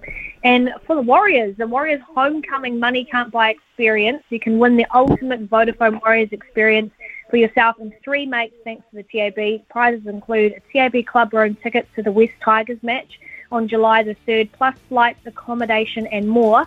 And all you got to do, Smithy, is just simply place a $10 or more anytime try score a bet on any Warriors player on a qualifying match and you register. You can check out the SENZs at warriorshomecoming.co.nz, and Reece Walsh has been the best stats for the anytime try scorer. Thank you very much to Pip Morris. Have a great afternoon, Pip. Thank you. Talk to you again tomorrow morning round about the same time. We're going to be talking Special Olympics. I love this particular event, Special Olympics. It's a great concept. We're going to be speaking to the CEO of Special Olympics New Zealand, Carolyn Young, after the break. But in the meantime, it is Arawa time. It's 11 o'clock. SENZ. It's Kiwi for Sport. Thank you, New Zealand, for making Polaris New Zealand's #1 selling side-by-side brand. From behind the stumps to behind the mic, nothing gets past Smithy. This is Mornings with Ian Smith on SENZ. Yes, it is, and it's 11.03 here on SENZ, and a really cool subject I want to talk about now. It's the countdown is on to the New Zealand Special Olympics, and we are just under 200 days out from the pinnacle sports event for people with intellectual disabilities. 1,500 athletes and coaches will descend on Hamilton in December to compete across 10 different sporting disciplines. It's been a long wait for those involved with the Games. Like everyone around the world, they've had COVID issues and so they've had postponements. But the CEO of the Special Olympics New Zealand, Carolyn Young, is with us this morning. She expects these Games to be spectacular. Carolyn, thank you so much for giving us some of your valuable time. Can you first of all tell us just a little bit about the structure of the Special Olympics setup in terms of the administrative side of it?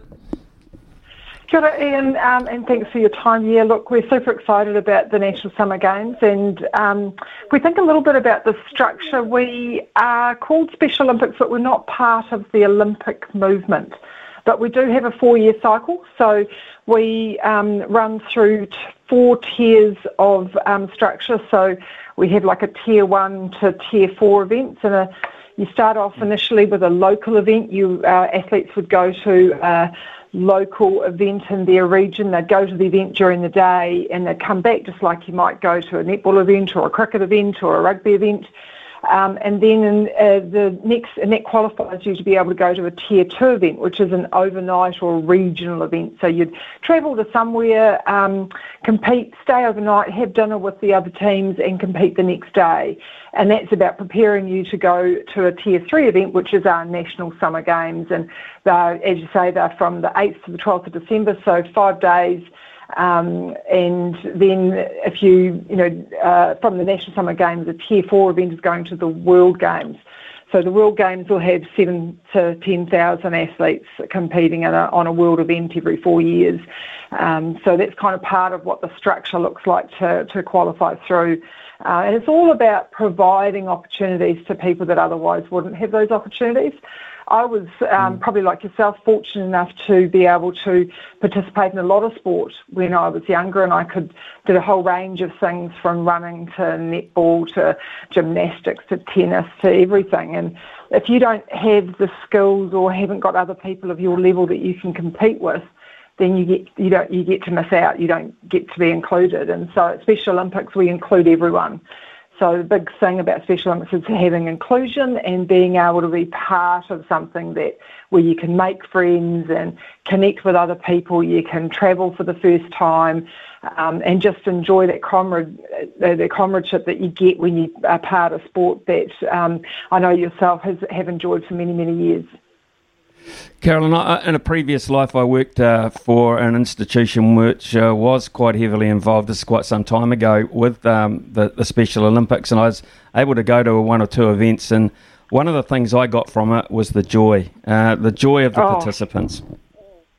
Yeah, it's certainly something when I knew I was going to come along and talk to you, I was going to talk a little bit about it, the joy. You cannot go to a Special Olympics event if it's 2 teams playing against each other or 20 teams playing against each other. You cannot go to a Special Olympics event without having a smile on your face. The fun and the sportsmanship, you just get completely blown away by it. I'll give you an example from the 2017 National Summer Games. There was swimming's one of our events, and in a swimming pool, often you'll know in a big pool, the floor of the pool dips away at different times, and the Nationals were in Wellington, and we had the swimming event at the Kalgoorlie Aquatic Centre, and the floor of the pool, the depth of the pool is at a certain depth for a bunch of the way, and then it drops down, it drops away.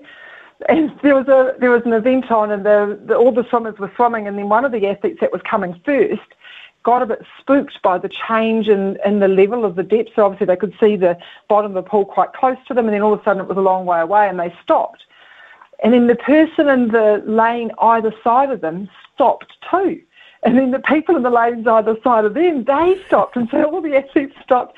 And they went to the person that, that was the first person that said, "Are you okay?" And all the people on the sidelines are screaming, keep swimming, come on, keep going. And in the meantime, the athletes are like, "Are you okay? We can do this together. We'll be good. Come on, then, shall we do it?"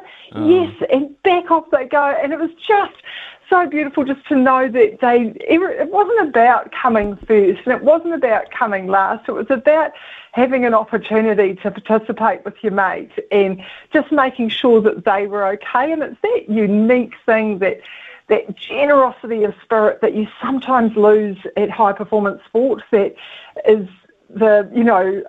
just such great sportsmanship. And there's so many stories like that you would know, if you've gone to a few events, that you come away and you're just invigorated and inspired and energised by what you've seen, and you're just like, gee, I wish I could be a better person sometimes, Never a more aptly named competition, actually, than the Special Olympics, for that very reason that you've just outlined. Now, look, at the weekend, of course, 200 days out, which is a bit of a milestone. You had, a special event in Hamilton? We did. As you said at the outset, it was devastating when we had to postpone the Games, and everybody, mainstream or Special Olympics, everyone's been a little bit down on COVID, and a lot of our athletes, a lot of them live in residential care, so they're with a care provider, they are looked after, and a lot of it, for the last 2 years, they've been kind of locked at home. They haven't been able to go out and participate in events. The care providers have been worried that they would catch COVID and that people would get sick and all of those things, and so there's a lot of fear that's run through the community and a lot of uncertainty about being able to go ahead, and they've really felt isolated and not being able to connect with their mates. So a big purpose of the kind of doing the 200 days to go was, one, to remind everyone it's on, we're going to get there, get back on your training, let's get back out to events and reinvigorate people and get them confident about what's happening.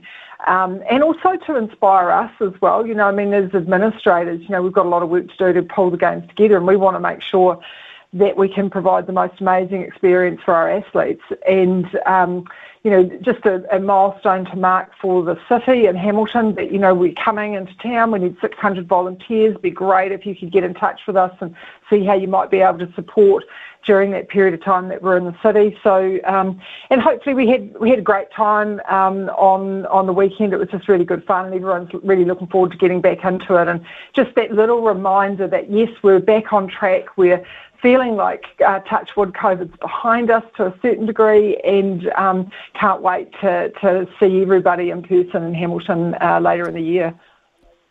Okay, before we go any further, give us a contact point or a website or something where volunteers who might like to commit themselves even this far out to helping you out. Have you got some point of contact there? Yeah, we've got two sites. So they could go to the specialolympics.org.nz site, and from there they can connect through to the National Summer Games site. It's probably the easiest way to do it. There's just a button to push for National Summer Games, and you'll get onto that website, and you can put an inquiry there for about registering for volunteers. So that would be super amazing. Okay, well, let's hope that you get the amount that you wanted. Now, this, I would imagine, it's not heavily funded by too many institutions. So who's behind currently these days? I hear you laughing in the background. Who's behind the Special Olympics? Who are the people that are responsible for helping you?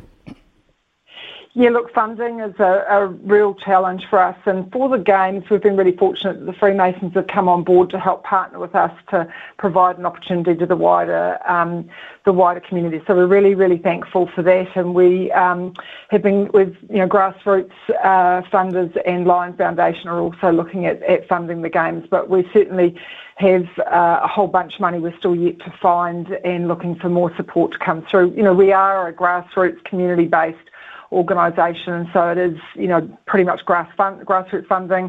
And you're just on that treadmill all the time looking for more funding, because it is a really tough road to hoe, because we offer the opportunity to engage in a really amazing experience, and it's not really about having a name on a uniform or, TV viewing or something like that. It's about actually feet on the ground and getting involved, and actually you embracing the experience and being a better person out the back of that.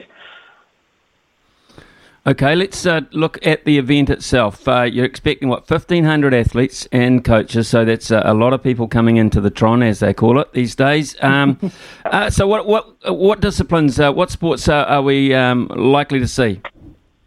So we've got 10 sports, so a lot of traditional sports like athletics, basketball, equestrian, football, golf. We've got 10-pin bowling, bocce, indoor bowls, powerlifting and swimming.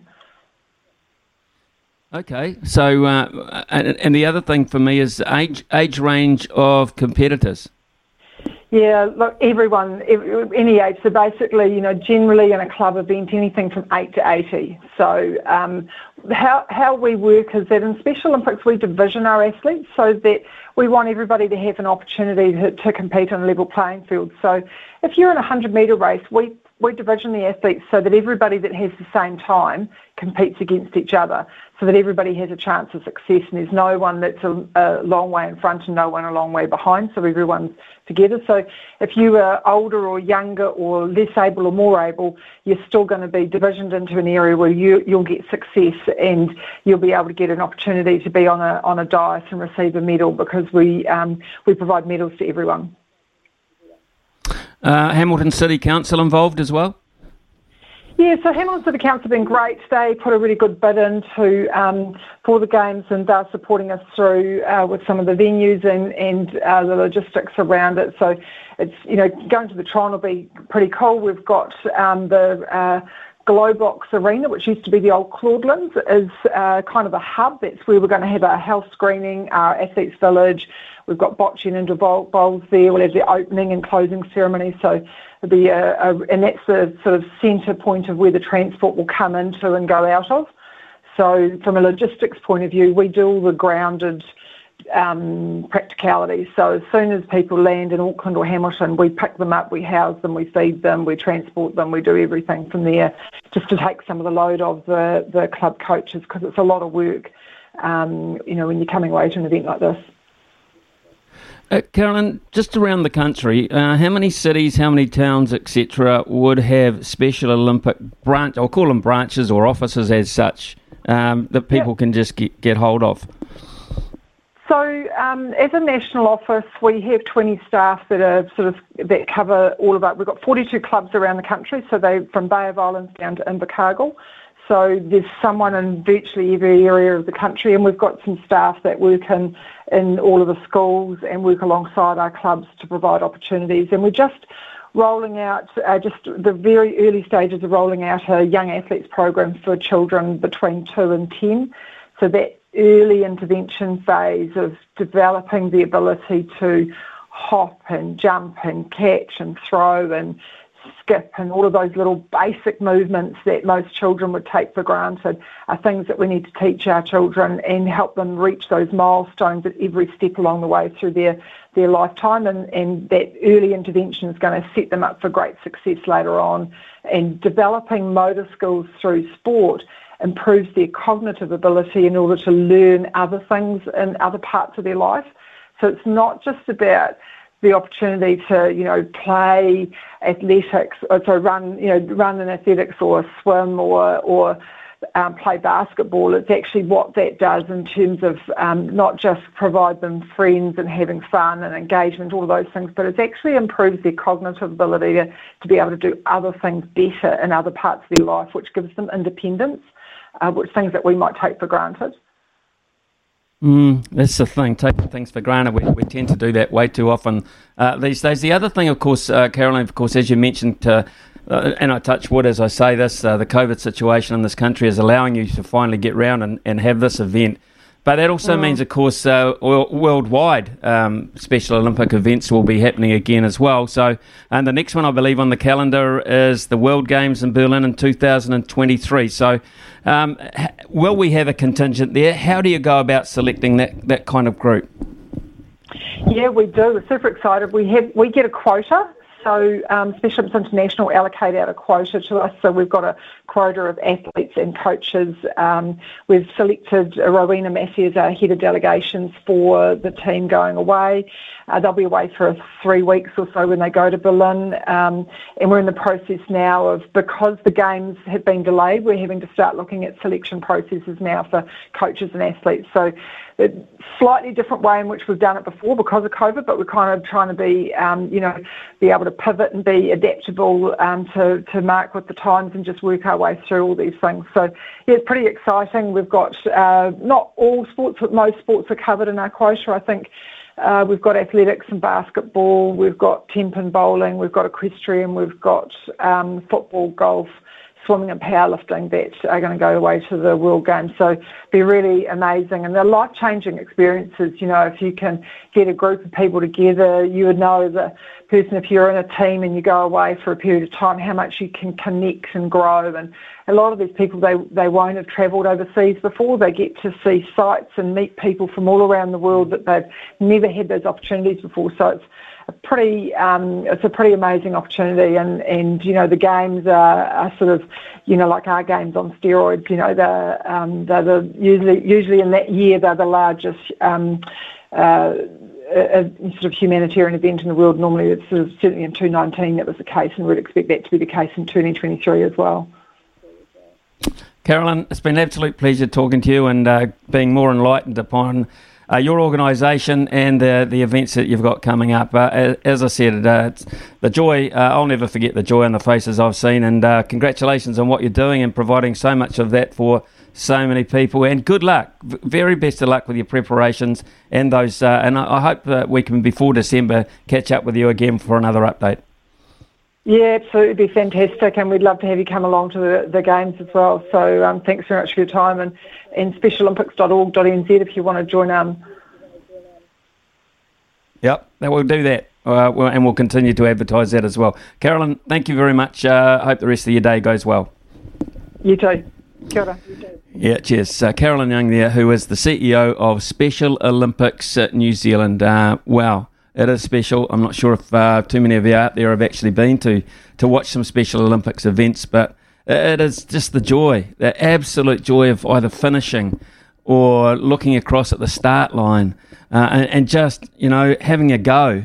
It is just so apparent, more so than most other sporting events you will ever see at any age. Something, it is so aptly named, Special Olympics. 11:20 here on SENZ. Some more of your texts as we head into the 11:30 and get right into this hour before we hand over to Staffy at midday. Summer or winter, he's the voice of sport in Aotearoa. This is Mornings with Ian Smith on SENZ. Number of texts have come in this morning. Morning, Smithy.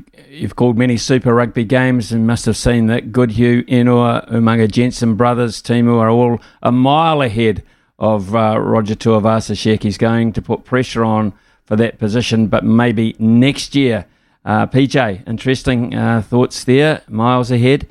Jack Goodhue just getting back into it. Enor hasn't played a lot of rugby either. He's had terrible injury problems, Braden Enor. Umaga Jensen boys, yeah, absolutely, going forward. Timu, yes, I totally agree with that. PJ, you've got some good points there. I mean, we have got depth there, but it's just finding the timing when to introduce this depth in terms of the timing of the World Cup. And I think that's probably one of the biggest juggling acts they've got. I mean, do they say when it comes to selecting the team against Ireland, we'll stick with the tried and true and they can prove to us that they're not capable of being good All Blacks again in 12 months' time? Do we give them the opportunity to play their way out, in other words, or do we just say you're out and start afresh? Interesting. Very, very interesting. I'll be mulling over those thoughts, I'm sure, on an individual basis, not just from a team point of view. Graham, who incidentally, congratulations, Graham, you won the voucher this morning, the Chemist Warehouse voucher for $50. Well done with your call. Heads up. I think the Crusaders Brumbies can only be the semi. That's only true if the Brumbies stay where they are on the table. I think they'll lose and the Chiefs will win and go ahead of them. That's how I see it panning out, but could be wrong. Okay, Graham, we'll keep an eye on that and all the connotations as we look to go forward. Morning, Smithy, do you prefer the All Blacks number 12? I think RTS might be better than Havili, in my opinion, Chris. Well, there are signs, aren't there? There are absolute signs. I mean, you know, one of the things Sir John Kirwan talked about is ability to step. He has got, as they say, great feet. Roger Tuivasa-Sheck. He can break tackles or half tackles, and that means he attracts a lot of attention from defence, and that means you get the opportunity to be involved in offloads, a la what Sonny Bill was able to do. Where do you think his development is compared to Sonny Bill Williams? That's another interesting factor to bring into it. I think Dale says, I think Cameron George is a bit stretched at the moment. Warriors are failing. The horses are failing. He should perhaps pick one. Yeah, well, they're two very high-profile jobs, and maybe at some point they'll have to make a decision as to which way he goes on that. But this Matt Lodge thing, whether it's going to go away or not, I do not know. I think if Matt Lodge signs for someone else very quickly, people will continue to look behind the scenes, in between the lines, and see what is the real reason for this anomaly, it seems to me, in this contract. I just can't imagine. I mean, if it's so easy to break away from a contract and get a bucket load of money from the team you're contracted to, then go to another one and get another bucket load of money. Why isn't everyone doing it on a daily basis? What is it? Is there something especially unique about this situation with Lodge to me? And was that the real driving force in him leaving, the fact that he just didn't want to come and live in New Zealand? Is that? I don't know, Bill. I don't buy into that one either, actually, to be fair. Brendan, Sir JK has his blues eye patch on as usual. Just one option, but RTS wouldn't make my 23. There's currently better players going around, but we will see him in the black jersey at a later date. It'll be in his contract, just like TJ and his new deal he signed last year. TJ Perinara hasn't been mentioned for quite some time. Hi, Smithy. RTS still looks lost out there. No way he should be in the All Blacks. Too many good midfield backs. That's Mike's coming in from Crusaders country. I have admired, this is Jason from Maroonbag and Victoria in Melbourne. I have admired RTS, and I feel that having taken the punt to leave rugby league to play rugby union, I feel from Australia, he will do well.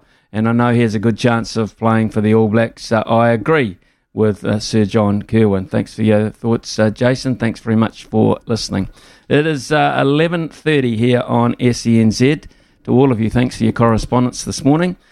We have time to reward you with a chance to win $50 from the TAB and some sleep drops as well, as we go into another chapter, another thrilling chapter of Stump Smithy after the news here with Aroa. Yes, it's that time. Get your whites on, gentlemen. It's time for a spot of cricket. Up for grabs today is a $50 TAB bonus bet, plus some Sleep Drops Daytime Revive. They are New Zealand's only specialist range of sleep and stress support supplements. Joining us in the middle today, we have Chris from Hamilton. Are you there, mate? Yeah, morning, gents. Good morning, Chris. How are you feeling today? Oh, not too bad. Sun's shining, can't complain. Oh, nice, nice. Smithy, yourself, how are you feeling? Yeah, I'm pretty good actually. Sun not shining, a little bit overcast down here in Hawke's Bay, but however, that's all good. Chris, I'm not sure how confident I feel today. I think Chris is not a bad competitor actually, Brian. So what are the categories today for Chris? Okay, so the three categories we have for you to choose from today are cricket, soccer, football, and the UFC. What would you like to go with? Oh, look, you've got to have a crack at Smithy with cricket, don't you? Oh, I love it, mate. Love it. Let's go. Oh. Okay, first question. Which team currently sits at the top of the Indian Premier League table? What, after the playoffs or at the end of the playoffs? Or? Currently, is right now, is the question would have been written this morning. It qualifies top. Qualified top. Yeah. Yeah, qualified top. Yep. Is it the Fighters, one of those new teams? The Gujarat Fighters or something? That's not couple of chips down the wicket. Yeah, it is. Right in the slot. And the you're all over that one, weren't you, Smithy? All over that? Yeah, Gujarat Titans, absolutely. Incidentally, I see Mike Hessen's Royal Challengers Bangalore got up overnight and continue in the competition. Rajasthan Royals, who I think Trent Bolt plays for, have one last shot at it early next week to try and re-qualify with a second life. But so Mike Hessen will be a happy man. Sorry to digress, Brian, with your quiz. Great coach, move on. Great coach, great man. Second question, who was the Black Caps' top run scorer in their recent warm-up match against Sussex? Tom Latham. That's a couple of chips down the wicket. Well, he's taking on the keeper and he's doing well. He's sending me for six. I think you just hit me for six there, mate. That was brilliant. Smithy, you're all over that? Yeah, 65 retired, I think, from memory. We had a chat to Gary Stead not long ago. I think it was 65 retired. So four players retired once they got to 50. But Tommy Latham was top. Yep. Okay, question three. Sleep drops and the TAB voucher up for grabs here. Okay. Brendan McCullum is now the England Test coach. But who did he play against in the final test match for New Zealand? In his final test match, though. Australia? That's a couple of chips down the wicket. Oh. Mate, right in the slot. You hit all three. None of them went through to the keeper. Smithy? I knew it. I absolutely knew Chris would have that now. And then the confidence to take us on at cricket, I just thought was... Chris, absolutely brilliant, mate. So you've scooped the pool today. You've got the sleep drops, not that you need them by the sound of it. You've also got the TAB voucher as well. So stay on the line, and Joey will get your details from you. Congratulations for those of you who are waiting in line. Didn't have a chance today. Be in tomorrow. We'll have another crack around about 11:32 a.m. Chris's day from Hamilton. We'll be back shortly. Brand. Summer or winter, he's the voice of sport in Aotearoa. This is Mornings with Ian Smith on SENZ. It's the Great Greyhound Racing New Zealand charity run.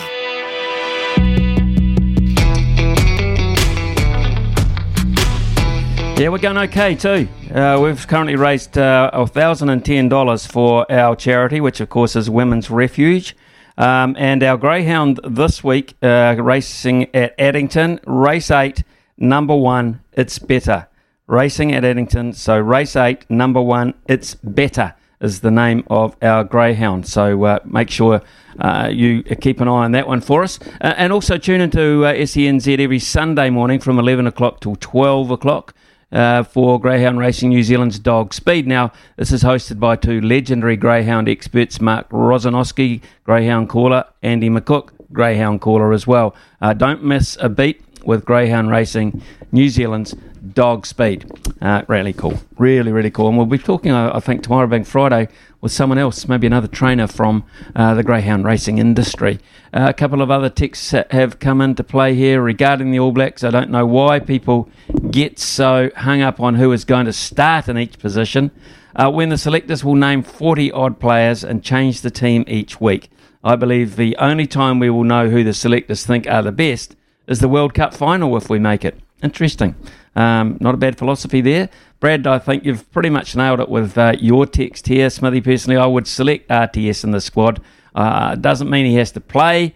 Get him into the setup so he knows what it's all about and so he knows what it's going to take. I understand that it hamstrings the squad just ever so slightly, and another outside chance for the squad probably is stopped. But the midfield pairing, in your mind, Brad, has to be Quinn Tupaea, Jack Goodhue, Rieko Ioane, Will Jordan on the wings, and Jordie at the back. Interesting. Will Jordan at the back or on the wing, Jordie Barrett at the back or on the wing. Beauden Barrett, I think kicking form has a lot to do with it, as he's cemented that number 10 spot, probably has it now. I think on current form anyway, Richie Moonga not playing again this weekend. So Beauden Barrett, I think, will be first cab off the rank when it comes to playing against Ireland in those test matches, which are not too far away, just by the by.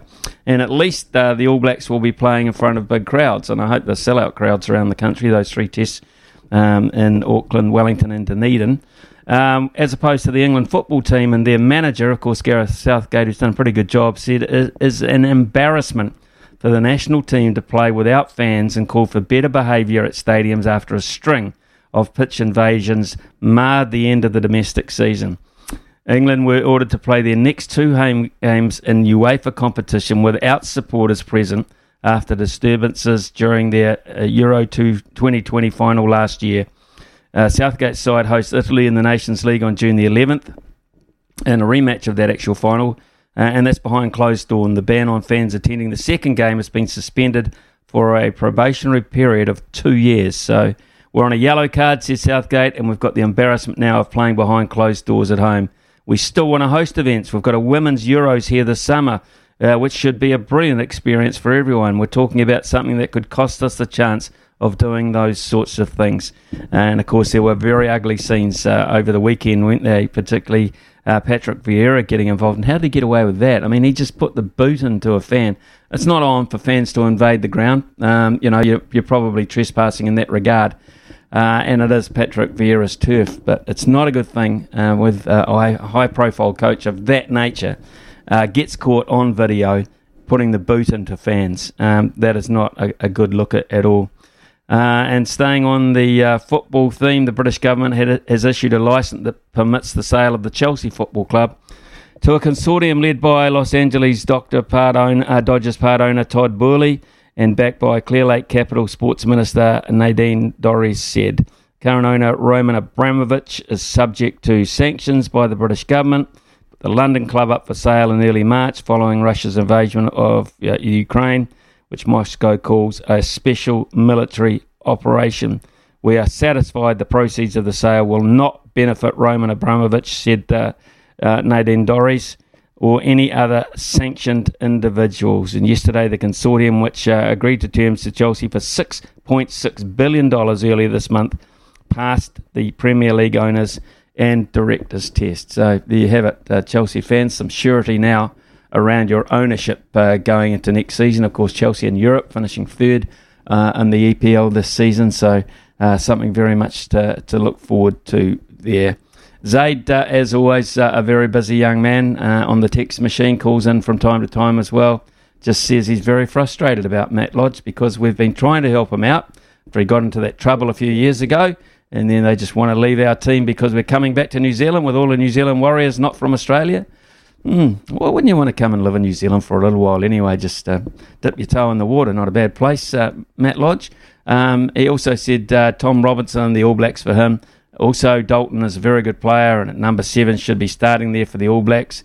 And a big fan of James Tucker, but I'm not sure if he'll make the All Blacks at this point. I'm not sure that he will either. The locking. The locking is an interesting situation, actually, because you've got your incumbents, your slightly oldies, and your Rotelics, and then you've got, of course, Sam Whitelock. Then you get your next level in terms of age with your Scotty Barretts and experience, and then you go down again. Tupuvi, absolutely outstanding form at the moment. Josh Lord, another one to consider. Be a great shame if Paripari Parkinson, who's a giant of a man, at some point couldn't get back to full fitness and put his stake of claim for him to be part of the All Blacks as well. So, you know, it's an interesting conundrum that they've got to put together, but we go back to the fact of, will we get a clue against Ireland as to the long term, or will we just see how it goes and let those older players have the opportunity to play their way out of this. Dean has come in and said, Smithy, the Crusaders are showing the way. Select players and stick with them. Jordie will be 12, sadly can't pass. Rieko will be 13 because he's forced his pet project. Wings don't matter. Jordan at 15. After the season, he will be International Player of the Year, barring injury. Jordie looks the goods at 12 and has played World Cup at 10 for the All Blacks in Japan and more than handled it. No need for 10, 15 cover reserve. Jordie covers that. So pick two different midfield, just my opinion. Very interesting. Very, very interesting from Dean. Always thinking about what's going on as far as the Highlanders, the Southland Stags, of course, and the All Blacks are concerned. It's 11:48 here on SENZ. Staffy before midday. Stuff for your face and body? It's men's skincare with a purpose. Top quality Aussie-made grooming and skincare to help guys look and feel great with no hassles. Plus, Stuff is helping mental health too. Find Stuff at Woolworths or visit websiteofstuff.com.